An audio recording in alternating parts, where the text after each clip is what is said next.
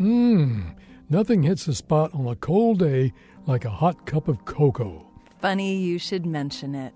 A study out of the University of London shows that we're not the only species that likes a hot drink. In fact, bumblebees prefer warm nectar to cool. Nectar? You mean the stuff bees get out of flowers? Yes. Researchers used artificial flowers whose temperature and color they could control.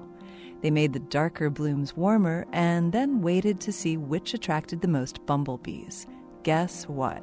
The bees went warm? The bees went warm. Eventually, the bees learned to associate the color with the warmth and began heading for the darker flowers first. Then the researchers switched the visual cue, making the lighter color flowers the warm ones. After a little buzzing around, the bees went for the warmer flowers again. It seems bees are on the lookout for hot nectar. That's a neat experiment. But why? For the same reason you like a hot cup of cocoa on a cold day, you can warm yourself up by expending energy, or you can save that energy by letting the warm cocoa do the work for you.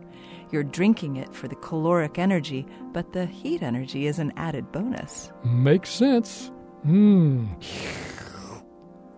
This moment of science comes from Indiana University. There are thousands more moments of science on our website at a momentofscience.org, where you can also view videos and sign up for podcasts. Once again, our web address is a momentofscience.org. I'm Don Glass. And I'm Yael Ksander.